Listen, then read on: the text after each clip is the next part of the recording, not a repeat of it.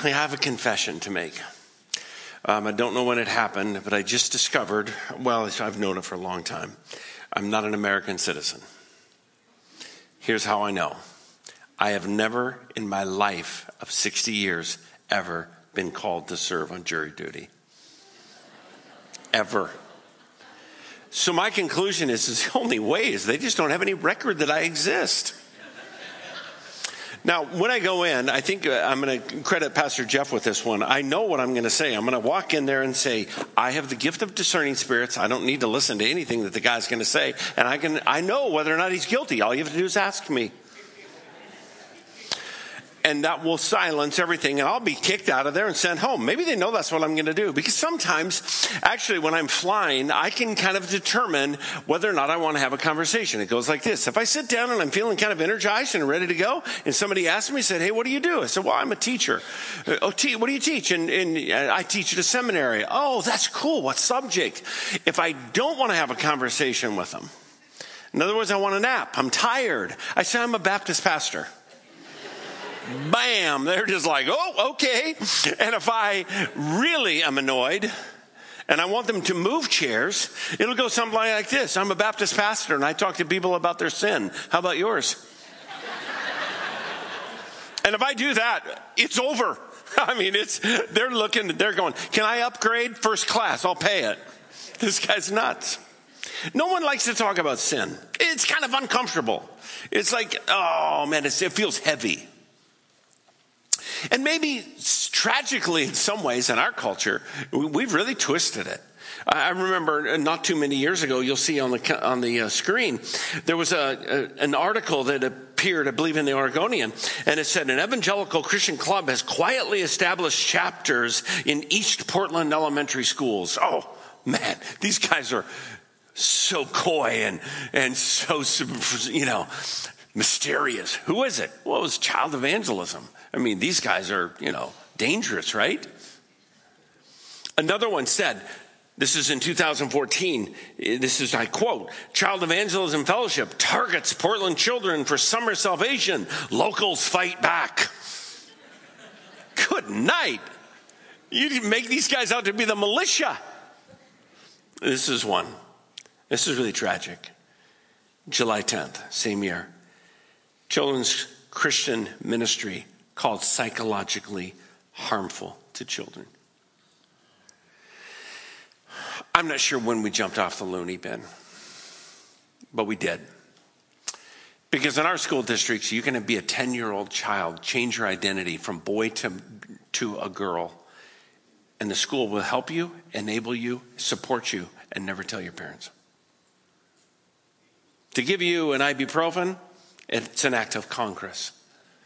But to change your gender, they will do it at a whim. And yet,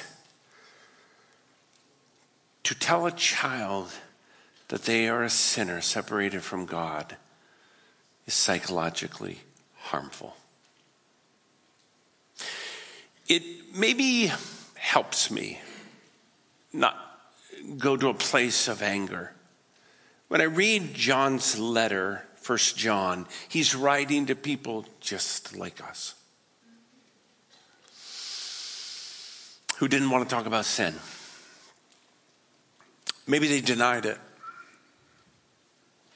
Maybe they said things like, I don't have a problem with sin. Never have. I don't even believe in the sin nature.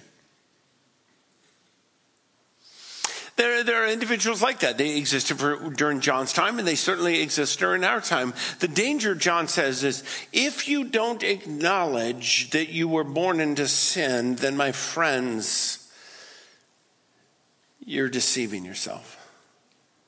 But on the other hand, if you freely acknowledge I am a sinner and you don't know what to do with it, you're in prison. And that prison is haunting and you'll claw your way, but you'll never get out. So, not because it's a heavy subject, it's just an important subject. Because if you don't acknowledge that you're a sinner, you call God a liar. But if you acknowledge that you're a sinner and you don't know what to do with it, you're in prison.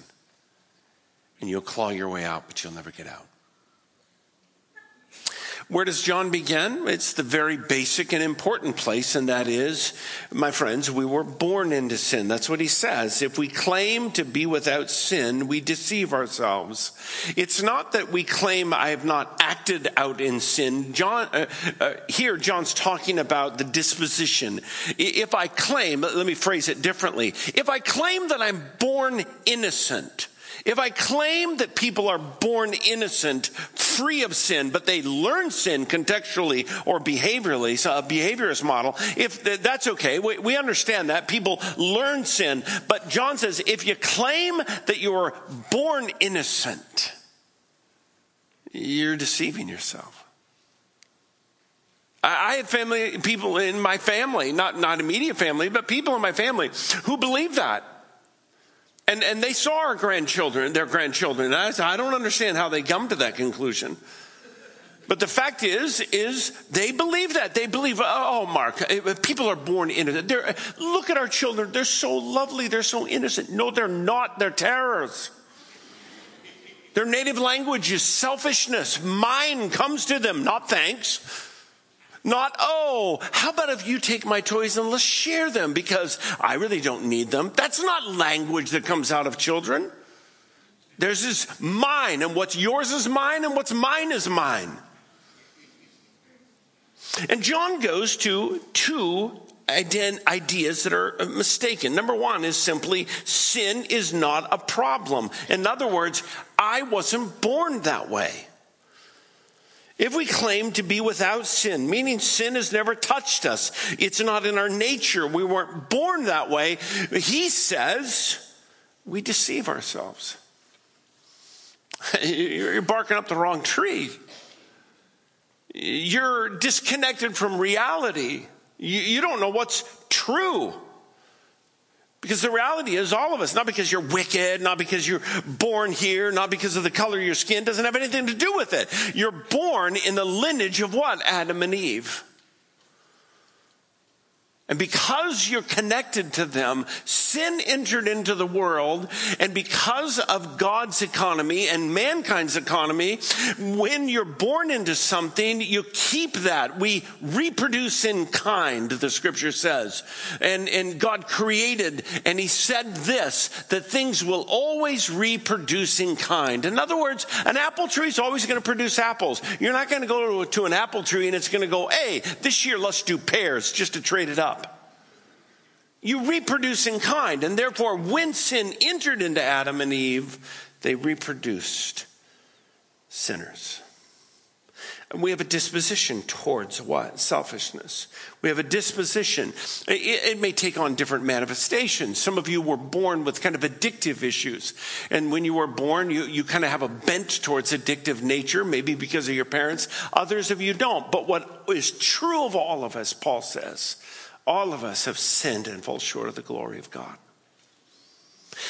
There's a second mistaken idea that John deals with, and this is given to us in verse 10. If we claim we have not sinned, this is different. The first is, I don't have the disposition of sin. I don't have the bent towards sin. The second one is, if we claim that sin's not our problem, in other words, yep, I got mastery over it. I grew up with a pastor this way. He we were having a discussion over this issue of sin. He had a certain theological uh, position that I was coming to grips with the fact that I didn't agree with. And he, he told me, because I haven't sinned in 16 years. And I was like, huh, when I get done with you, you will.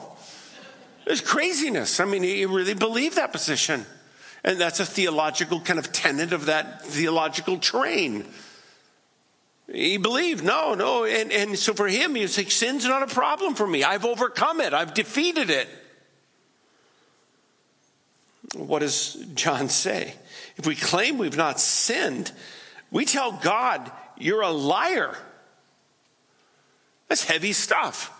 Uh, what's the association? What's the connection? Well, if, if I claim that sin's not a problem for me, what I'm really saying to God is, uh, Jesus really didn't need to die. Sorry, not for me. Maybe these folks over here, but not me. I, I'm, I'm above that. I've beat that. I've overcome that.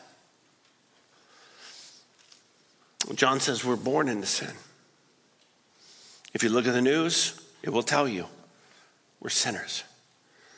If you talk to the police, they'll tell you it's a city of sinners. If you go over to Jerusalem, you go into the Holocaust Museum. If you watch the movie Schindler's List, you'll be aghast at the extreme capacity of sin to be as evil and wicked as you can imagine. John wanted us to understand that's where we begin in our discussion of sin. You were born in it, it's in your blood. And because of that, every person does something with their sin and guilt. By nature, you feel like you have to deal with it. By nature, there's a shame. By nature, there's a guilt. And you struggle with it. Uh, everyone deals with it. Sometimes you minimize it. Maybe you minimize it by comparing yourself to other people. Uh, I've shared a couple of times about a, a, trip that I had one time. It was on a plane flight, and I had one of those moments where I didn't want to talk to the guy. I didn't know him. I didn't realize it was Art Ulene, who was the doctor on the Today Show. I don't watch that, and so I had no idea who he was. I didn't want to talk. I wanted to read. I was preparing. It was actually one of the first times that I, it was the first time I was ever going to meet my dad after 40 some years. And so I was kind of focused on this, and he starts wanting to have a conversation, and I bring up sin. That's a good way to silence anyone. And of all dumb things, he wanted to talk more about it. And he presented himself as an atheist, and so I thought, well, what does an atheist do? And I turned over to him. I said, Art, everyone has everyone has sinned, everyone has done bad things, everyone has hurt people, and because of that, by nature, we feel guilty, and we have to atone for that guilt. And everyone does something. Art, what do you do with your sin? He kind of looked at me and he goes, I don't. Let me think about it. And he did. He came back and he goes, Yeah, my wife and I support some camps up in Montana. He goes, I realized I probably do that in part because I feel like I need some, I have some debt to society that I have to pay because of the bad things that I've done. I asked him, I said, Who are you paying? Who do you owe this to? He kind of looked at me and smiled. He goes, I don't make a very good atheist, do I? No. But the reality is, everyone does. I've never met anyone if you feel no conscience of any person, then, then that person is so severed their conscience, they're, they're probably a serial killer. My guess is that you can go to some mentally deranged individuals that feel no absolute remorse at all. But the vast majority, 99 point whatever percent of the population of the world, either minimizes it or, I think in the church, punishes themselves. And that's probably the one I see the most. And that is, they cannot imagine how God could forgive them. They know what they've done, and it just eats away at them. And so their motivation is to serve, is to love, is to care, and all the while trying to get what? The stain of what they've done out of them. Listen carefully. You'll never get it out that way. You'll be a prisoner the rest of your life.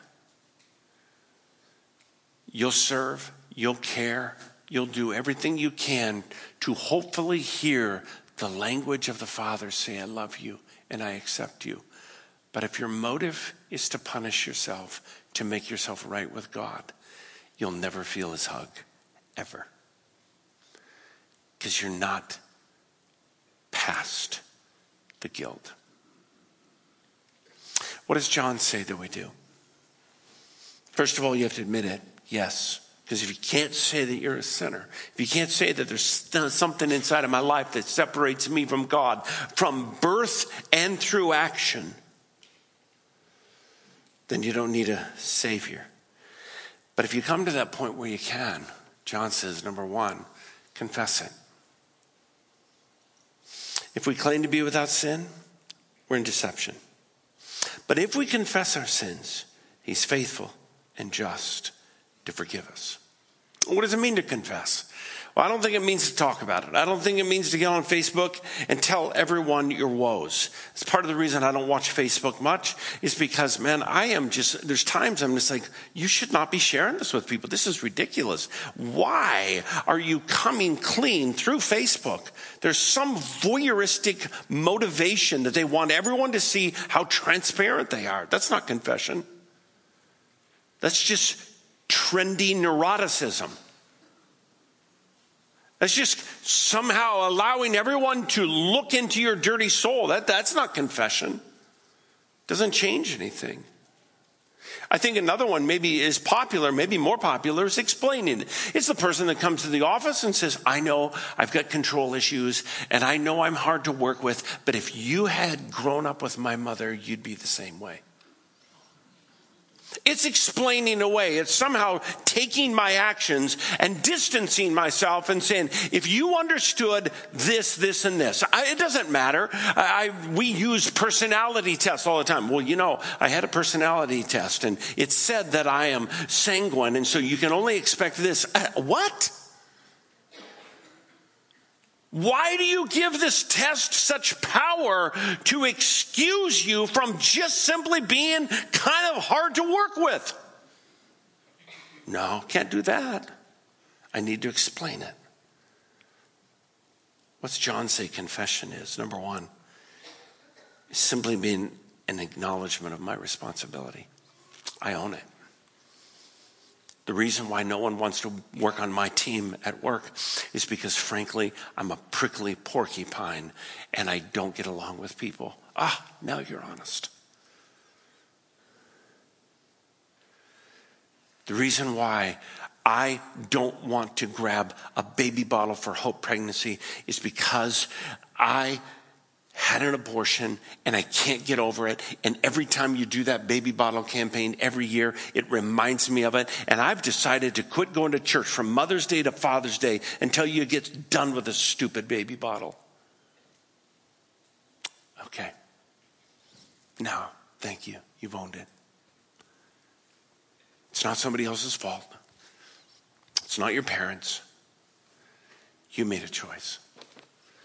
Doesn't mean you're wicked and evil. Just means you've owned your sin. That's where we begin. And you can't begin anywhere else. Because unless you own it, you're never going to feel the need for forgiveness. But the second part of owning it, and this is a little harder sometimes, is what I call sharing in the pain. I think sometimes David teaches us in Psalm 32, it's a really wonderful psalm, is where he's coming to God confessing. He goes, Lord, I've been hiding from you. I have kept silent about it, and your heavy hand on me is crushing me. But in Psalm 51, he talks to us about, and this is where he'd sinned with Bathsheba, and he comes and he says to God, God, against you and you alone I've sinned. And I, when I first read that, I said, wait, are you kidding me? You sinned against Bathsheba, you sinned against her husband, you sinned against the nation. What's this garbage about? You just sinned against God. You sinned against a bunch of people. And the more I've studied it, the more I'm convinced that what David is saying is God I need to own the fact that my sin hurt you. And you need to own that pain. I think when I was younger, I didn't understand this at all because of my view of God. I viewed God as kind of, well, he was powerful, he was almighty, he was sovereign, I, he, he was a loving father, but kind of distant. It was easy for me to go there. I didn't have a dad. And so dads weren't really emotionally connected. And I didn't think God was really all that emotionally connected. And so when I sinned, and I did, and I would confess it, it was really, really sterile. It was kind of like, okay, Lord, I've sinned. You're going to forgive me. Kind of exchange of goods and services. We're good. Let's move on. And then I read the book of Hosea. And in some ways, for a while, my world was wrecked. If you don't know the book of Hosea, let me give it to you in very simple form. God had a prophet that he wanted to speak to the nation of Israel. Israel was at the time, as they often were, unfaithful and betraying God. And so God went to one of his prophets. I consider him in that sense kind of a pastor. And he said to his pastor, I want you to go get married, but here's the requirements. She must be a woman who is unfaithful. Huh? Yes. I want you to marry a woman that goes out on Friday night and cheats on you. And you have to go and get her from the brothel on Saturday night. And you're going to pick her up Sunday night, most of the time drunk. You're going to take her home and you're going to nurture her and you're going to care for her. And she's going to love you till Thursday. But then, to be quite honest with you, you're not going to be enough for her. And she's going to go out again. And it's going to happen week after week after week. God, why would you ever give me that assignment? God tells him, He's because you're going to preach to a group of people who treat me exactly that way. And when you preach, I want you to have tears in your eyes. I want you to understand what it feels like to be betrayed. I want you to feel it in your heart. Because if you don't feel it, your preaching is going to be sterile. And you're not going to move my people. I love them, but they're unfaithful. When I began to study Hosea, I began to realize that when I sin, I hurt my father. I emotionally touch him in a way that grieves him. It's like a, a dad that went and picked up his daughter from a drug house. And when he walked in, people were passed out and to most of them, he didn't know their name and they didn't really matter. But his daughter in the back room, who was shaking and sweating and somewhat unconscious, that mattered. And he picked her up and he took her home. He put her in bed and he watched her. He didn't take his eye off of her. And the entire time, tears came down his eyes. Because that's what happens when a father sees his daughter make poor choices. See, if I'm going to confess, I've got to find a way, and you do too, that you have to understand you're not dealing with an energy source called God. You're dealing with a personal God who's affected by the way I live.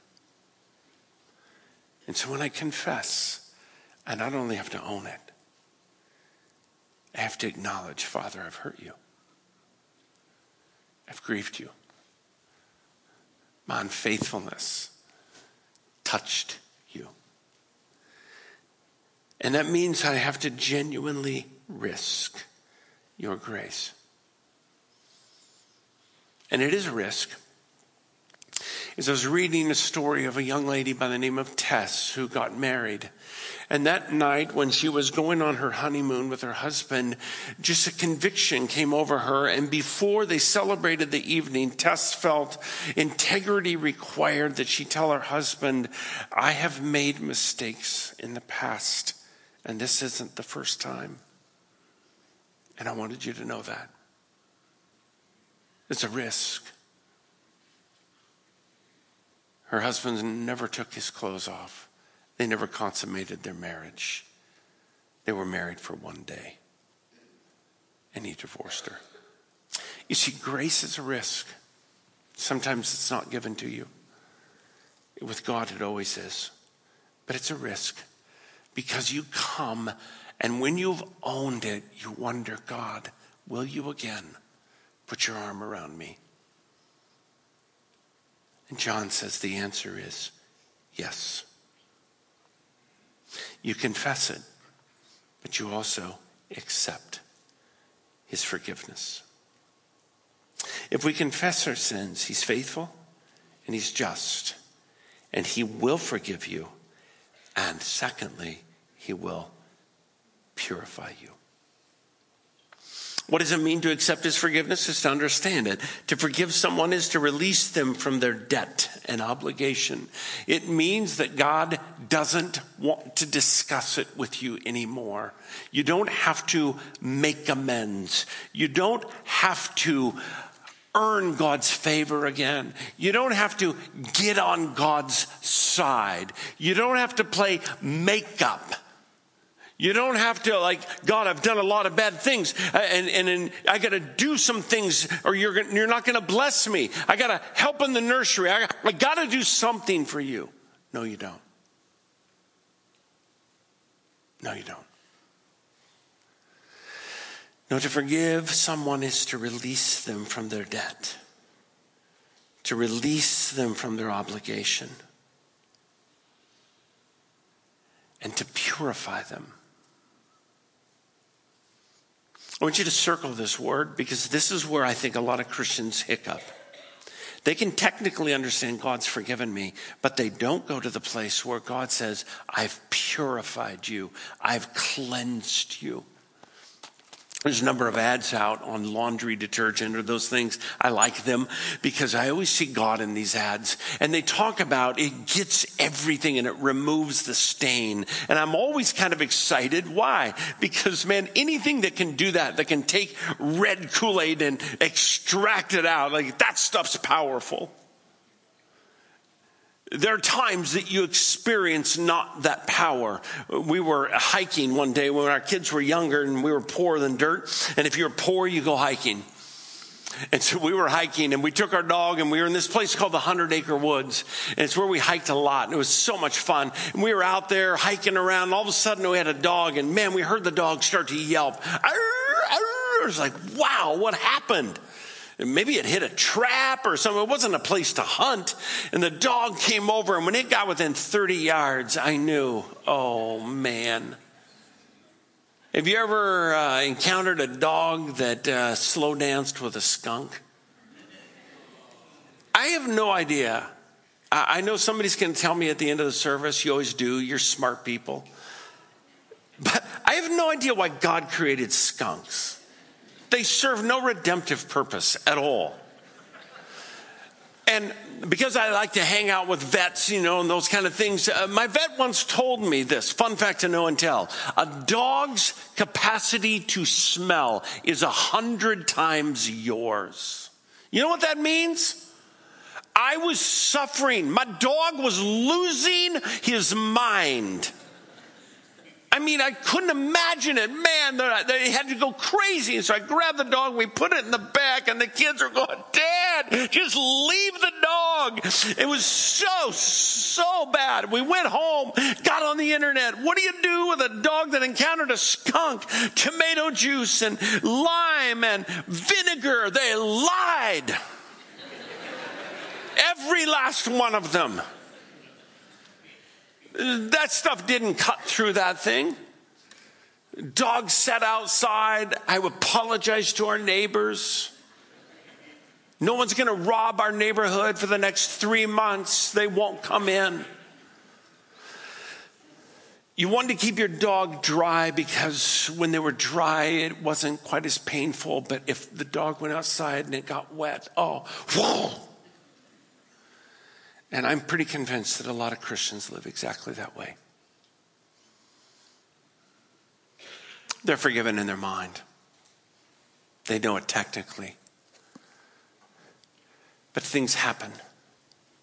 They go to church and they see a baby bottle. And it brings back a choice you made 10 years ago. And you feel guilty and you go home and everyone says, You okay? Yeah, I'm fine. You seem a little down. Nah, don't worry. You push it off. But what you're really fighting is the stain is still there. It hurts you, it ruins you. You get better by Tuesday, Wednesday, and then the ambush hits you in another day. To purify something is to remove what doesn't belong there. Guilt doesn't belong in your heart. Shame does not belong in your heart. Romans 8 1 says, There's now therefore no condemnation, no shame, no ongoing guilt to the person who's been cleansed by the blood of Christ. If you say that you haven't sinned, you're, not born with the nature of sin. And God says you're deceived, and to be honest with you, you're a liar. But if you say that you're a sinner and you don't know what to do with it, you're in prison.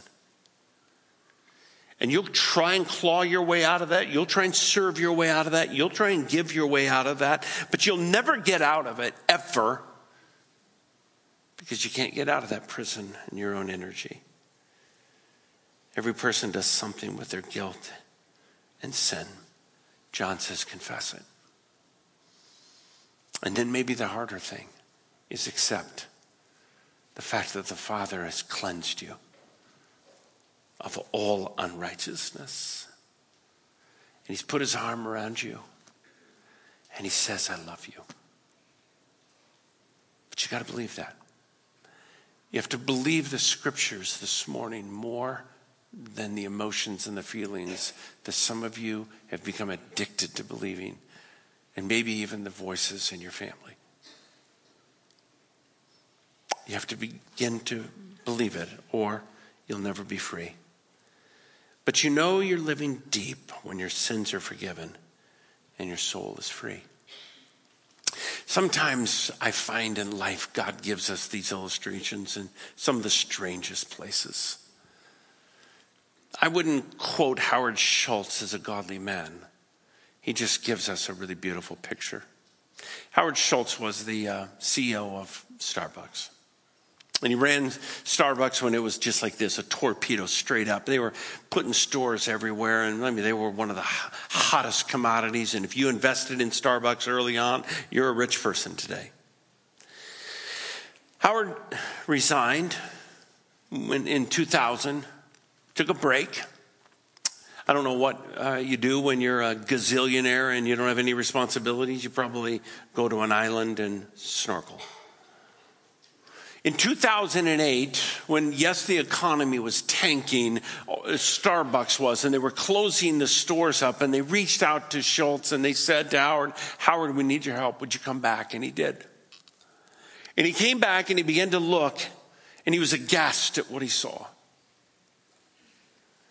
They weren't treating their employees well, they were letting things slip.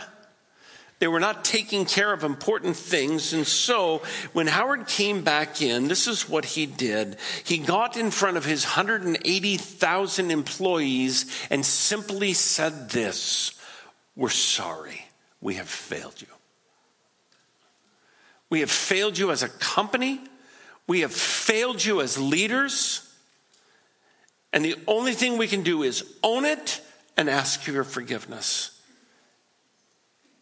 and ask you to stay with us as we turn this ship around. After Howard did that, he made this statement. Once we confessed, it was a powerful turning point for our entire company. It's like when you have a secret and you get it out, the burden is off your shoulders. I find in Howard's story the words of John. If you can't acknowledge that you're born into sin and you got a separation between you and God, you're lying to yourself and you're just deceiving yourself. And tragically, you're going to find out when you stand before God that you bought into a lie. Don't beat yourself up for it, just own it. You were born with the DNA of sin came from Adam and Eve. And by the way, you've ratified it 10,000 times. That's probably not most of yours problems in this room. Yours is this Do you know what to do with your sin? Do you know how to bring it to the Father and confess it and trust He's faithful and just to purify, to cleanse us from all unrighteousness. Do you know how to fight off the enemy when he comes and accuses you And do you have the truth of God's word to say, not today? Because when you confess it, it becomes a turning point.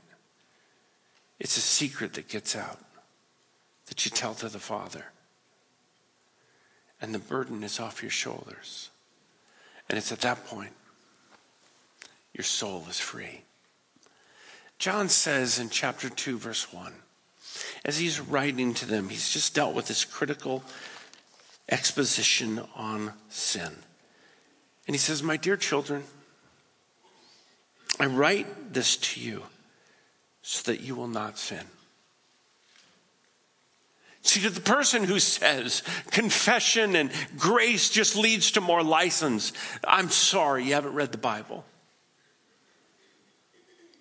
I'm writing to you so that you wouldn't sin. Why? Because when you're free, you're not motivated to abuse grace, you're inspired to honor grace. By the way, if you do sin, you have an advocate with the Father. You have a defense attorney, and he's never lost a case, ever. And he's not going to lose a first one with you. He knows how to defend you, and he uses his blood to do it. Don't deny it.